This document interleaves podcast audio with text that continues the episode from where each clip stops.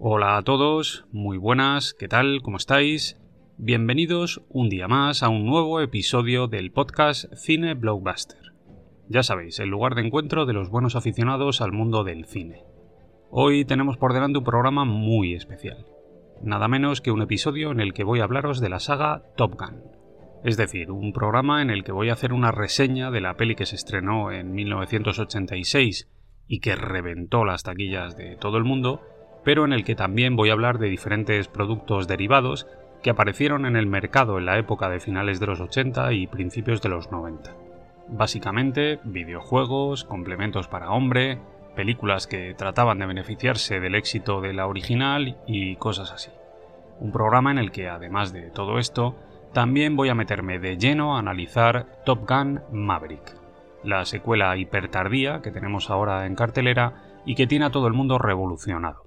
Dos películas estrenadas con la friolera de 36 años de diferencia. En definitiva, hoy voy a hablaros de cómo era el cine en los 80, de la influencia que tuvo la peli original en la industria cinematográfica, de los amigos Don Simpson y Jerry Bruckheimer, de Tony Scott y de toda la gente que hizo realidad esta película. Por supuesto, sin olvidarnos del mítico Tom Cruise y de su empeño enfermizo por hacer escenas de acción cada vez más espectaculares, temerarias y tremendamente meritorias. Todo ello, lógicamente, desde el posicionamiento clásico de respeto y cariño hacia el cine comercial que caracteriza al podcast y que sabéis que yo trato de mantener a toda costa como una regla básica del programa. Por tanto, os animo a que me acompañéis en este viaje en el que vamos a surcar los cielos hollywoodienses a bordo de un avión hipersónico F-14 pilotado por el mismísimo Tom Cruise. No os lo perdáis.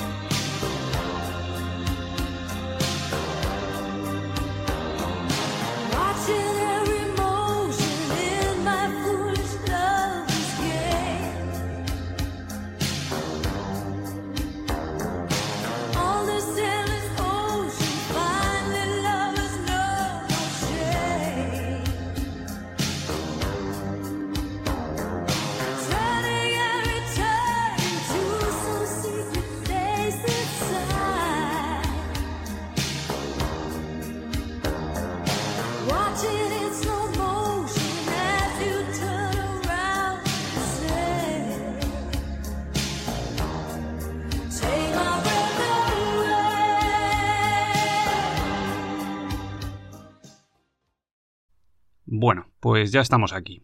Y como os decía antes, lo primero que quiero hacer es echar la vista atrás para centrar el foco de atención del programa en el año 1986, el año en el que se estrenó la peli de la que vamos a hablar hoy, la mítica Top Gun, Ídolos del Aire.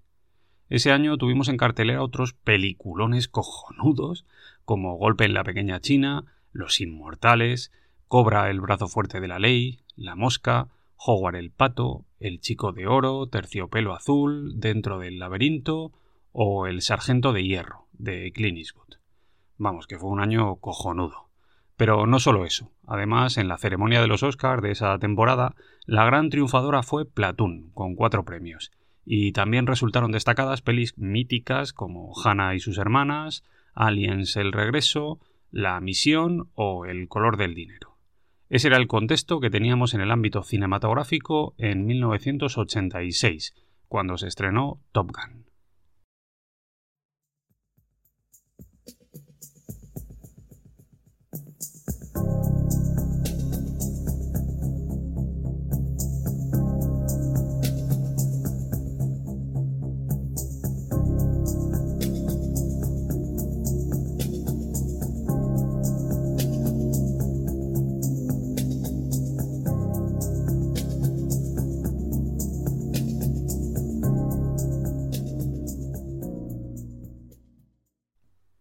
Una vez contextualizado todo, ahora, si os parece, voy a hacer una breve sinopsis que espero sirva para marcar el camino a seguir en el programa de hoy.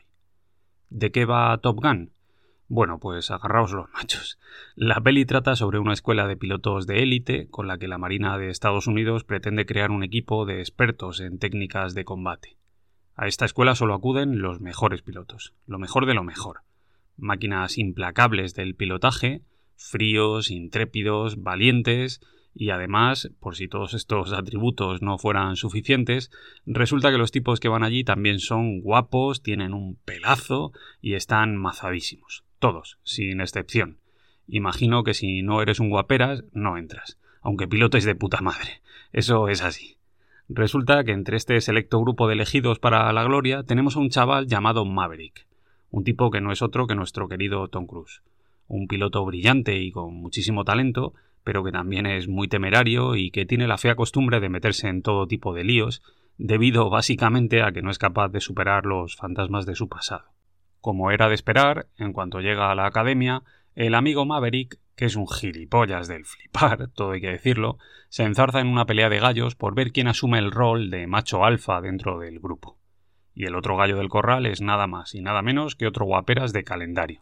En este caso, el mítico Eisman, otro piloto super máquina interpretado por un grandísimo actor. En este caso, nuestro querido y añorado Val Kilmer. Todo ello rematado con una historia de amor quizás un poco empalagosa y forzada, que surge entre Maverick y una instructora civil que trabaja con los pilotos.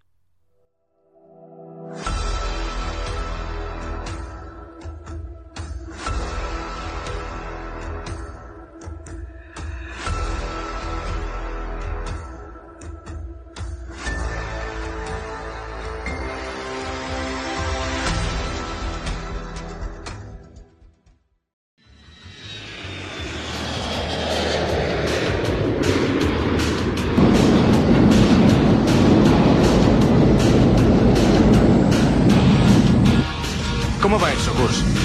Ya lo tengo. Contacto 20 de izquierda a 30 millas. Aproximación a 900 nudos.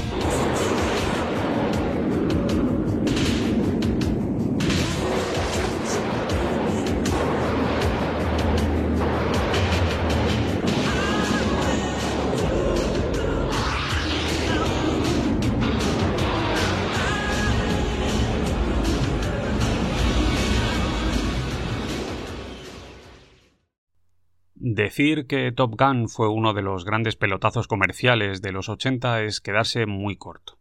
La peli fue un megataquillazo brutal, de proporciones casi bíblicas, y además se convirtió en una de las películas más influyentes de su tiempo. ¿Quién tiene la culpa de todo esto? Bueno, pues en realidad toda o casi toda la culpa la tienen dos individuos cuyos nombres seguro que os suenan. Me refiero a Don Simpson y a Jerry Bruckheimer probablemente los dos productores más potentes de los años 80 y 90. Dos gigantes del mundillo cinematográfico que reventaron las taquillas de todo el mundo en aquellos años y que pusieron de moda un estilo cinematográfico basado en un diseño de producción muy cuidado, con guiones simples, bandas sonoras muy llamativas y una acción estilizada hasta límites inimaginables. Como muestra, un botón. Vamos a repasar la filmografía de estos dos tipos. Ya veréis, es para flipar.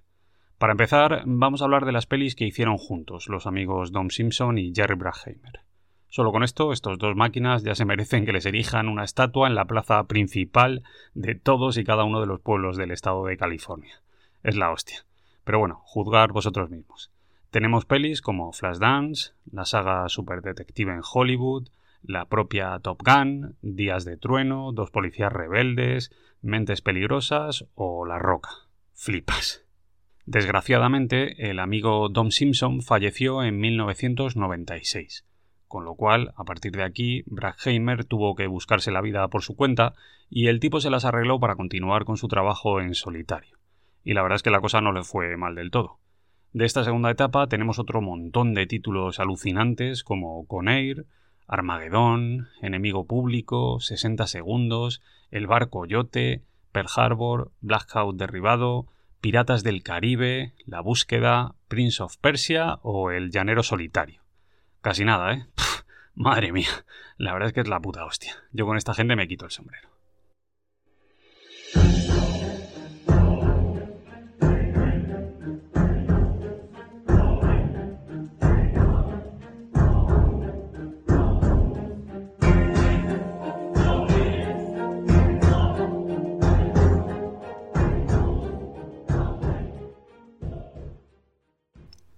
Bueno, pues ya hemos hecho una sinopsis de la peli y hemos hablado de los productores.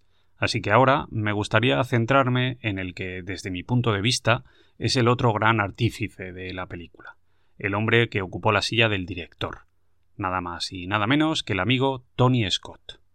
¿Qué puedo contaros de este hombre? Bueno, pues para empezar, que nació en Inglaterra en 1944. Sus primeros pasos en el mundo audiovisual llegaron propiciados por su famoso hermano Ridley, es decir, eh, Ridley Scott, el tipo que hizo películas míticas como Alien, Blade Runner, Gladiator o Thelma y Louise. Un tipo que es indiscutiblemente otro de los directores más importantes de las últimas décadas.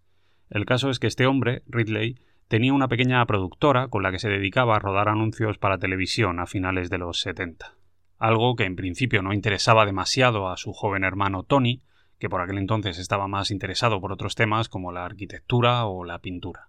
No obstante, al final el dinero es el dinero y tras pensárselo mejor, nuestro querido Tony terminó aceptando la propuesta de su hermano y empezó a trabajar en el mundillo de la publicidad una especialidad que a la postre terminaría convirtiéndose en uno de los campos de trabajo más habituales de este hombre. Hay que decir que el tipo se le ocurrió de lo lindo. En apenas unos años rodó más de 200 anuncios, algunos de ellos de mucho prestigio. Esta labor en la publicidad le proporcionó fama y dinero, pero además de todo eso también le brindó la oportunidad de dar el salto al cine. Así, su primera peli fue El Ansia, una peli de terror con vampiros protagonizada por David Bowie, que se estrenó en 1983 y que la verdad es que no funcionó demasiado bien en taquilla. Sin embargo, a partir de entonces las cosas tomaron otro cariz. En 1986, Dom Simpson y Jerry Bruckheimer vieron por la tele un anuncio de la marca SAP en el que un coche y un avión competían en una especie de carrera al aire libre. El anuncio había sido dirigido por un joven realizador llamado Tony Scott e incluía una serie de elementos icónicos de la época que funcionaban de manera muy poderosa y que llamaron la atención de los productores. Dos hombres muy atractivos, unas gafas de sol molonas, uniformes militares, el sol de fondo, un par de supermodelos masculinos, un coche deportivo y un avión militar volando casi a ras de suelo. El caso es que la cosa funcionó tan bien que Don Simpson y Jerry Bruckheimer se quedaron prendados y decidieron poner en marcha un proyecto que reutilizase todos estos elementos, pero trasladándolos a la gran pantalla, manteniendo al propio Tony Scott como director y otorgándole un presupuesto de primer nivel. El resto es historia. Como os decía antes, Top Gun se estrenó en 1986 y se convirtió en un taquillazo descomunal. A partir de aquí, la carrera del amigo Tony Scott despegó de una manera fulgurante nunca mejor dicho. En 1987, el tipo dirigió Super Detective en Hollywood 2, y a partir de aquí todos fueron éxitos. En el 90, Venganza. En el 91, El último Boy Scout. En el 93, Amor a quemarropa. En el 95, La estupenda Marea Roja. En el 96, Fanático. En 2001, Spy Game. En 2004, Man on Fire. En 2006, Deja Vu, que a mí me gusta mucho y en 2009 Asalto al tren Pelham 123. Vamos, una carrera repleta de películas super taquilleras que además estaban fenomenalmente bien rodadas y que en su mayoría han resistido bastante bien el paso del tiempo.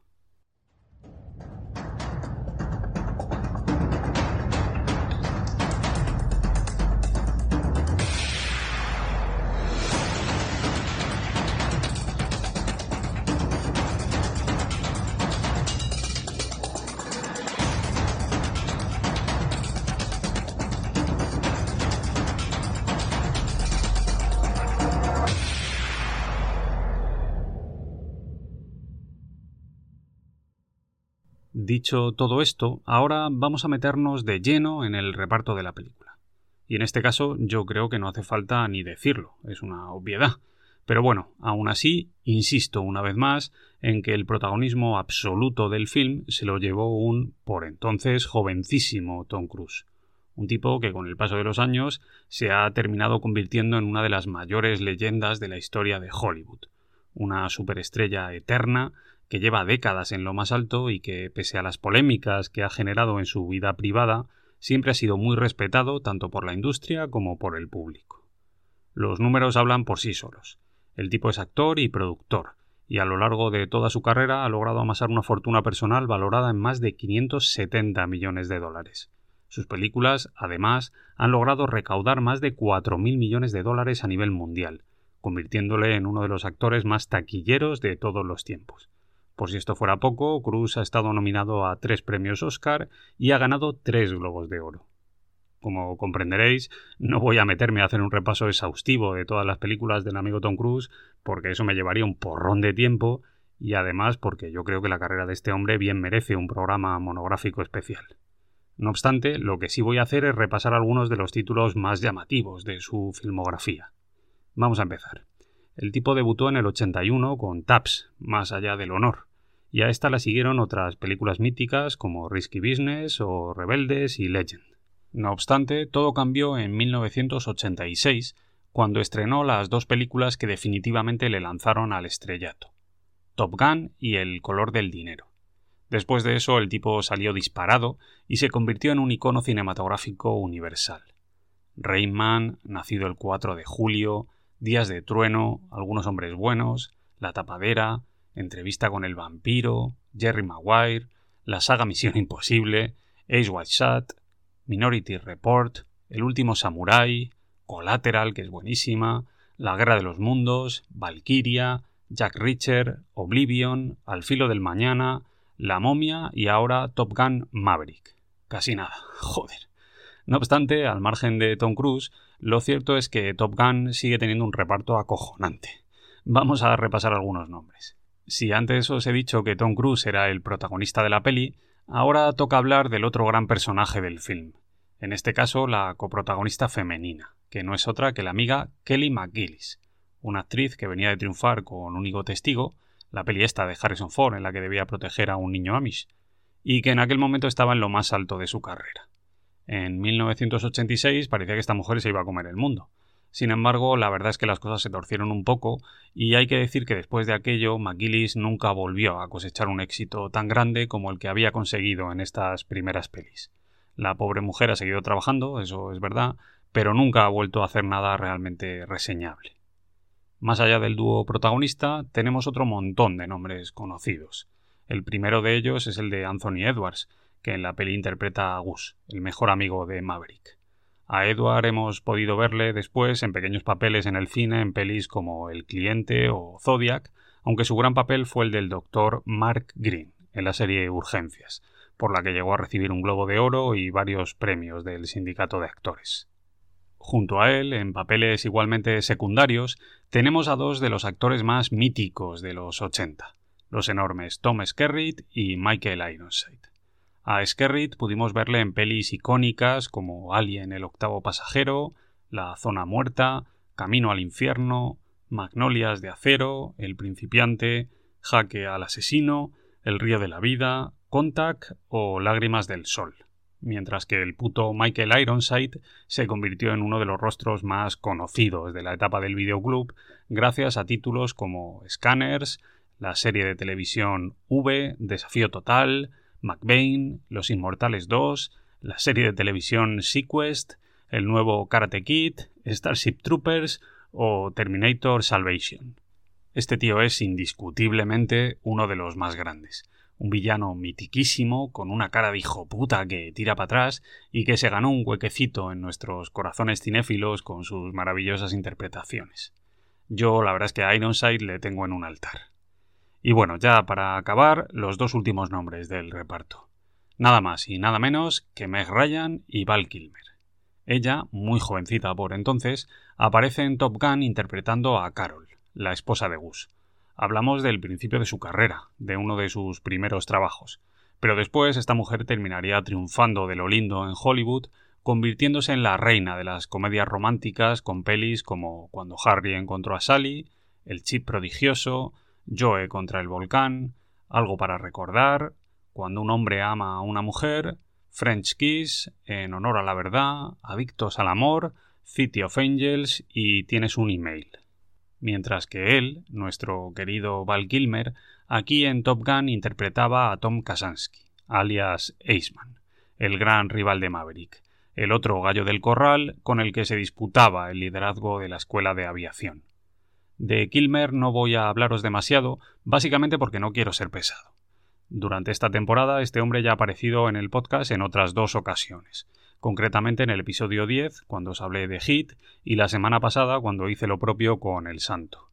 En ambos capítulos ya hice un repaso de su carrera, hablando un poco acerca de sus mejores papeles. Así que no me voy a repetir. Solo voy a decir que el tipo es uno de los actores más icónicos de la década de los 80 y 90 y que su filmografía es para quitarse el sombrero. Y eso que siempre tuvo fama de actor conflictivo. Pero bueno, en cualquier caso, este tipo también es un grande. De eso no hay duda.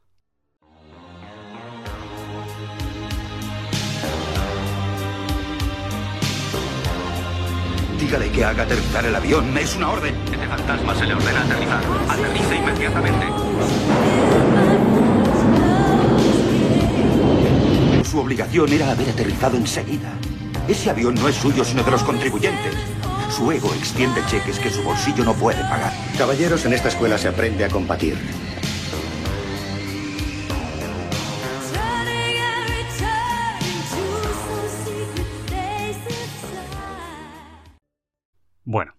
Una vez hemos repasado todo lo concerniente a la producción de Top Gun, ahora me gustaría daros algunos datos de interés. La peli costó 15 millones y se estrenó en Estados Unidos el 16 de mayo de 1986.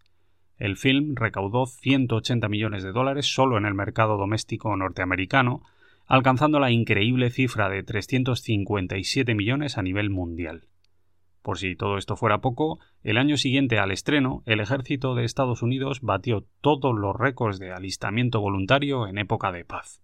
Y algo muy similar ocurrió después con la venta de las gafas Ray-Ban Aviator 3025, un modelo que se puso de moda con la peli y del que se vendieron millones de ejemplares en todo el mundo, convirtiéndose en el modelo más popular de la compañía. Como anécdota personal, os puedo decir que en aquel momento yo era un crío, me refiero a 1986, cuando se estrenó la peli. Y lógicamente en aquel tiempo no pude tener unas gafas como esta.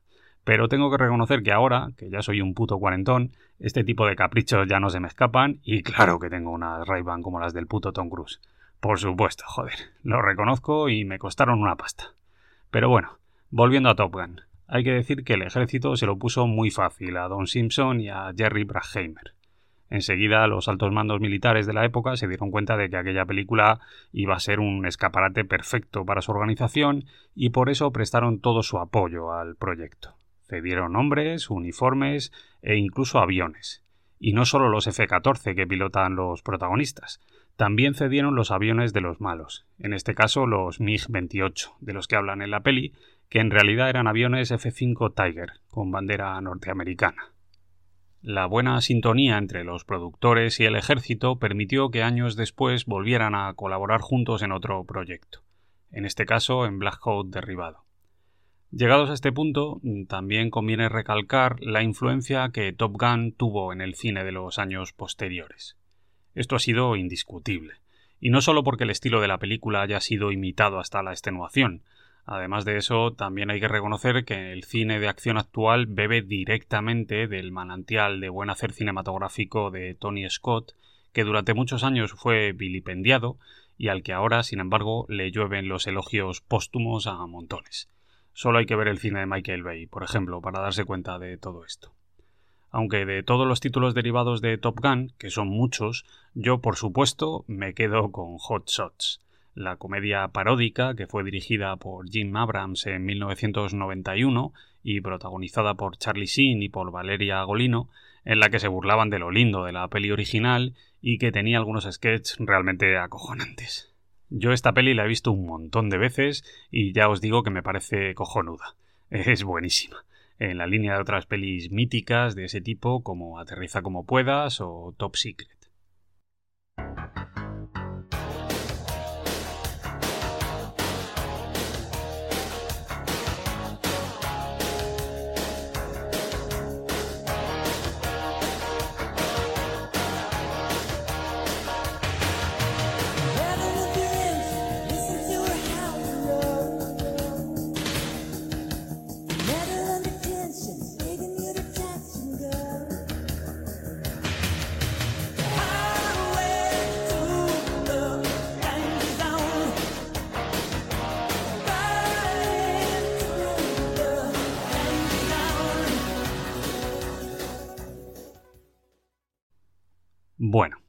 Una vez hemos hecho un repaso por lo que fue y supuso para el cine el Top Gun original, que se estrenó en 1986, ahora vamos a dar un pequeño salto en el tiempo para situarnos de nuevo en este mayo de 2022, en el momento en el que, tras una infinidad de retrasos, por fin ha llegado a las carteleras de todo el mundo la peli Top Gun Maverick una cinta de acción que retoma la historia del piloto Pete Mitchell y que promete ser uno de los grandes lanzamientos de esta temporada veraniega.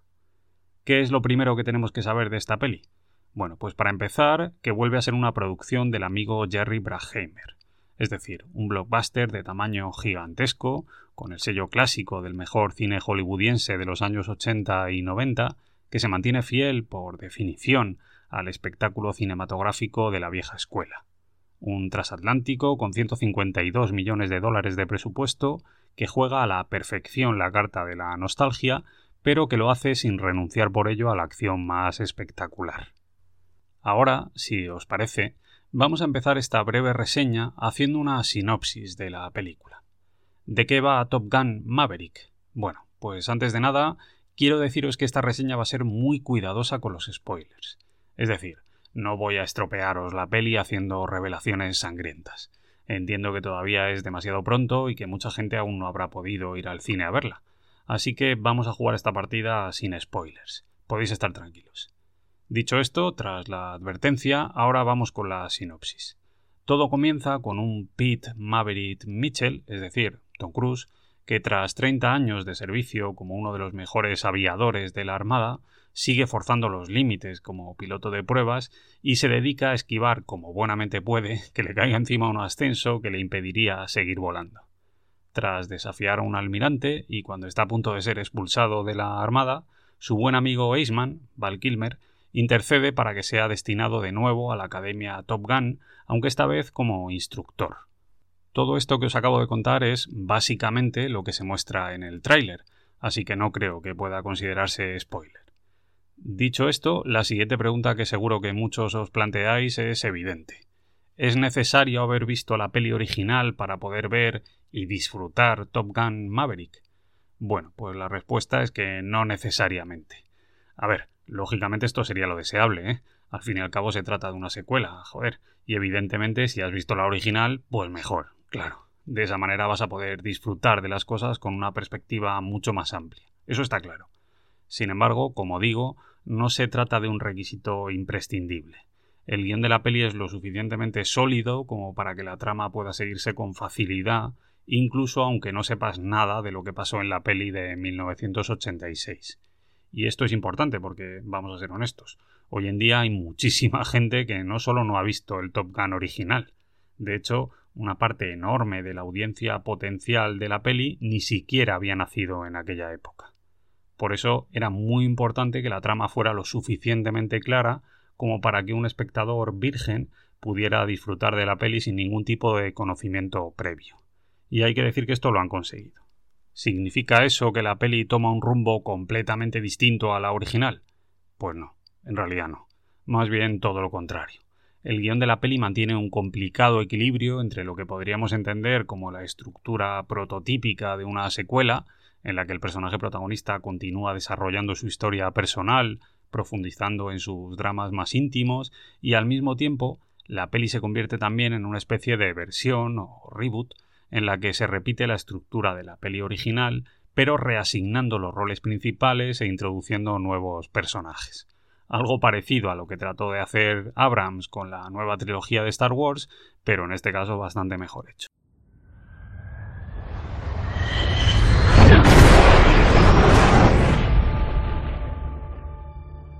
¿Qué tenemos por aquí? Yo creía que éramos especiales. Chicos, este es Patán. Hangman. Pues eso. ¿Qué misión es esta?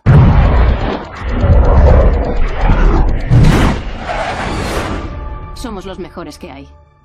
¿A quién van a traer para enseñarnos?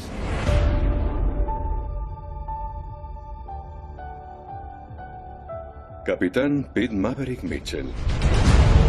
Le seré franco, usted no era mi primera elección. Está aquí a instancias del almirante Kasansky, alias Iceman.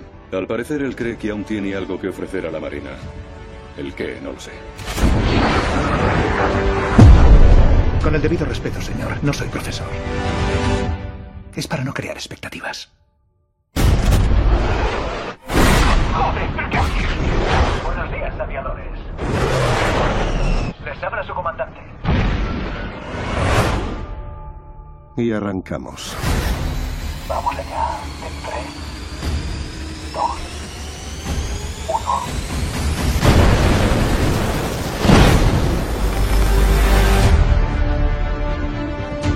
Entraremos en combate a un nivel que ningún piloto vivo ha visto jamás. Ni siquiera él. Si piensas allí arriba, estás muerto. Créeme.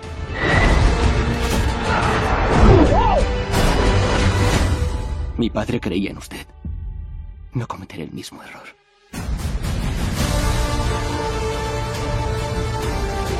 Alguien no va a poder volver. Esos son tus pilotos. Si les ocurre algo.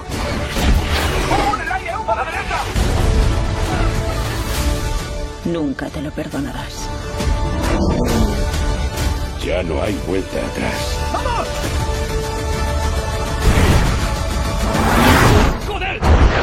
¿Se?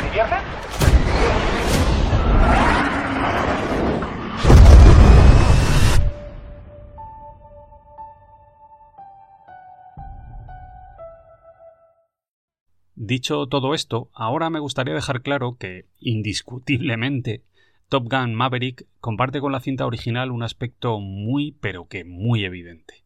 Y es que, al igual que pasaba con la cinta de 1986, la acción se dispara cuando introducen en el metraje escenas de vuelo a bordo de los aviones. Está clarísimo que este es el gran punto fuerte de la peli. Las escenas de pilotaje son la puta hostia. Es increíble. Y no solo por la velocidad o por el diseño que están muy logrados y que molan un huevo. El tema es que además de eso, los tipos han conseguido transmitir una increíble sensación de realismo en todas estas escenas. Es algo alucinante, único. Yo diría que se trata de algo casi inconcebible en la época del abuso del CGI en la que vivimos. Un rasgo que sin embargo se ha convertido en marca de la casa cuando hablamos de las películas de Tom Cruise y que aquí se hace extensible también al resto de los miembros del reparto que interpretan en primera persona las escenas de acrobacias. La verdad es que solo por esto ya merece la pena pagar la entrada de la peli. No obstante, precisamente porque las escenas de vuelo son tan espectaculares y alucinantes, también hay que decir que el ritmo y el interés de la peli bajan considerablemente cuando la trama se desarrolla en tierra. Toda la parte de la formación de los nuevos pilotos y de las relaciones que se forjan entre ellos resulta bastante intrascendente. Y la relación entre el personaje de Tom Cruise y el de Jennifer Connelly tampoco es particularmente original, más bien todo lo contrario. Se trata únicamente de un peaje que hay que pagar, que no molesta pero que tampoco encandila, y que sirve como un descanso momentáneo y necesario que permite que el espectador pueda recargar fuerzas para afrontar las siguientes escenas de acción, que van siendo cada vez más espectaculares y que definitivamente alcanzan su clímax final en el último tercio de la película, donde somos testigos de una de las mejores escenas de acción jamás filmadas. Así de sencillo.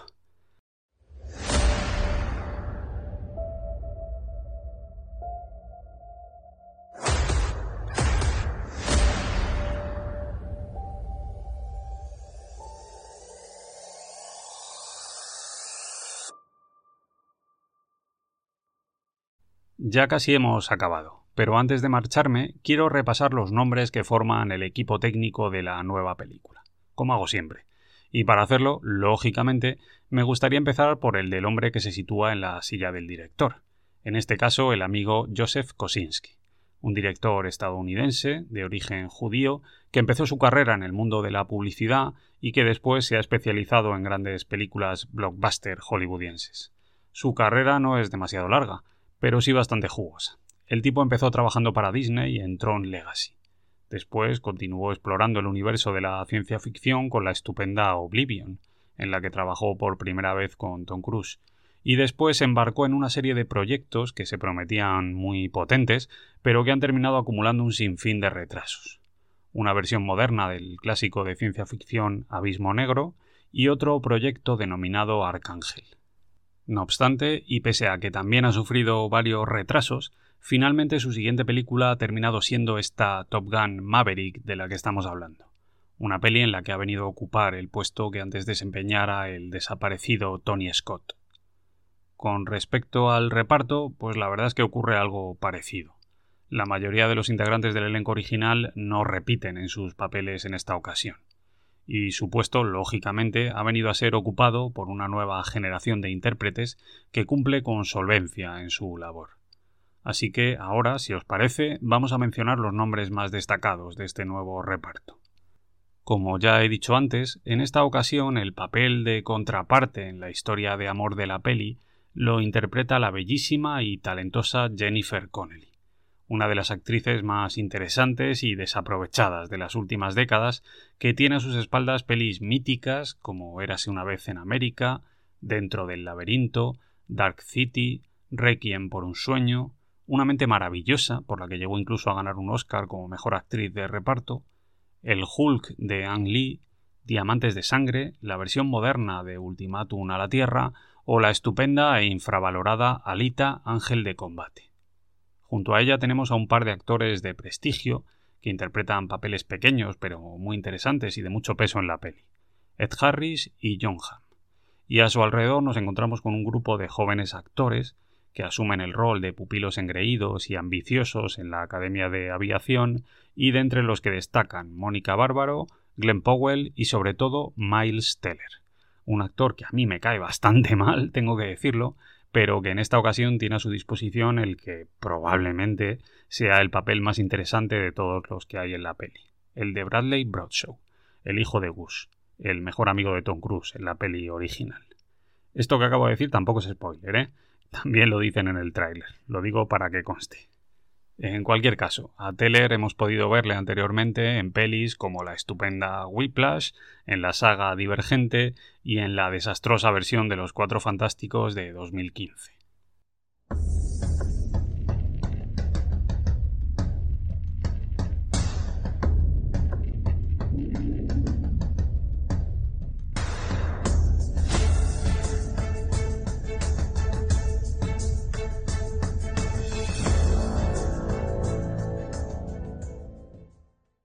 Y ya está.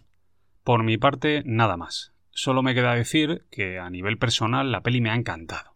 Yo no era muy fan de la cinta original, eso vaya por delante. La considero un clásico ochentero. Reconozco sus méritos y su influencia en un montón de películas. Pero, ¿qué queréis que os diga? A mí no me apasiona. Sin embargo, Top Gun Maverick me ha flipado. Me parece un producto comercial estupendo, súper espectacular y entretenido, que recupera la esencia de lo mejor del cine de aventuras y que nos viene fenomenal en esta época tan rara, post-pandémica, en la que nos ha tocado vivir y en la que todavía no sabemos muy bien a qué atenernos. Por eso solo puedo deciros que viva Tom Cruise y que viva el cine comercial de entretenimiento. Esa válvula de escape maravillosa que nos permite evadirnos, aunque solo sea un ratito, de este mundo real plagado de desgracias en el que vivimos. Este hombre se merece un monumento es el único que está siendo capaz de ofrecer productos que compiten en el mercado con las películas de superhéroes. Hoy en día tenemos en bucle productos de Marvel, de Star Wars, tenemos a DC y tenemos a los flipaos de Fast and Furious. Eso lo tenemos hasta en la sopa. Y el único capaz de ofrecer una alternativa a todo esto es el amigo Tom Cruise, que casi es una franquicia en sí mismo. Un tipo que solo con su presencia consigue arrastrar a millones de personas al cine. Ole sus cojones. Raise your head, look into my wishful eyes.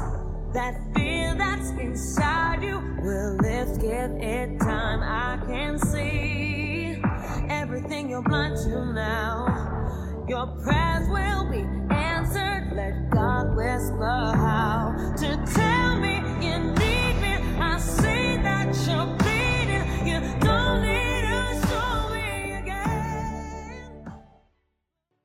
Y de esta manera hemos llegado al final. Por mi parte doy por finalizado el episodio. Con esto me despido.